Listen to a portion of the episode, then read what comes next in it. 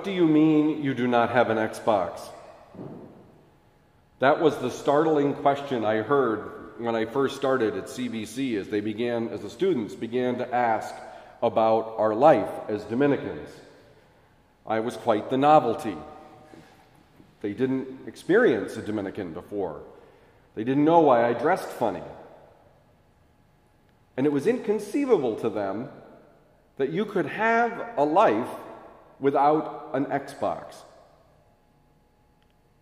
Now, I think of that today because we remember the deceased benefactors and friends of the order. And I don't know about you, but I don't think of them often enough. I don't consider that we have what we have not only from our benefactors and friends today, but equally because of the generosity of those who have died, those people who have helped us. I'm thinking in particular of a major benefactor for this chapel, Tom Benson, who's no longer with us.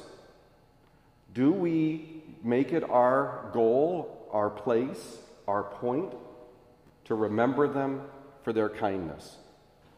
And how do we best do this? How is the best way for us to show our gratitude? When St. Dominic founded the order, the reason that he wanted poverty to be an integral part of Dominican life was not because it was a good thing in itself. In fact, St. Thomas Aquinas says it's not a good thing in itself. We should work to eliminate it if we can. He wanted us to embrace a life of poverty because that made it more likely that the people to whom he was sent to preach would hear the message. And in our lives as Dominicans, the preaching is all about helping people to experience the call of Jesus Christ and that deep personal relationship with Him. There's preaching, which, if successful, we become vehicles that enable Jesus to save.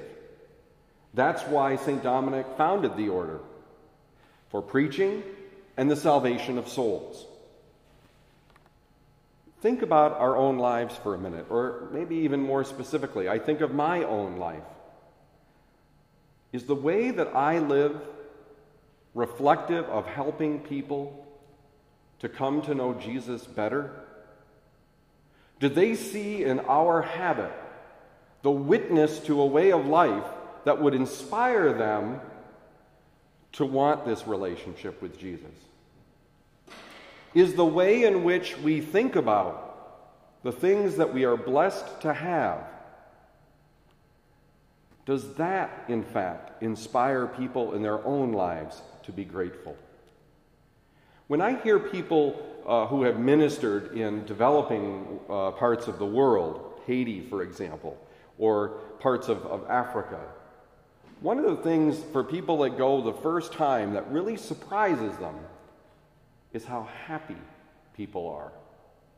People who have next to nothing, and yet they have a happiness that I would not say is pervasive in our country. Why is that? What is it about their life? It certainly cannot be the case that they wouldn't want things like clean drinking water. The average person in the developing world walks three miles for clean drinking water every day. It can't be that they wouldn't want the amenities of modern plumbing.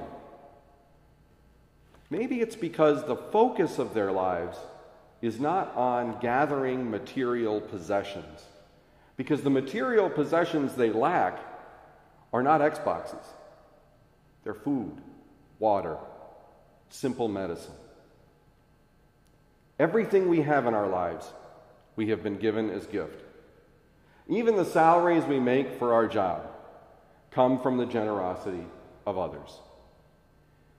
Let us remember today to pray for those friends and benefactors who have made our way of life possible.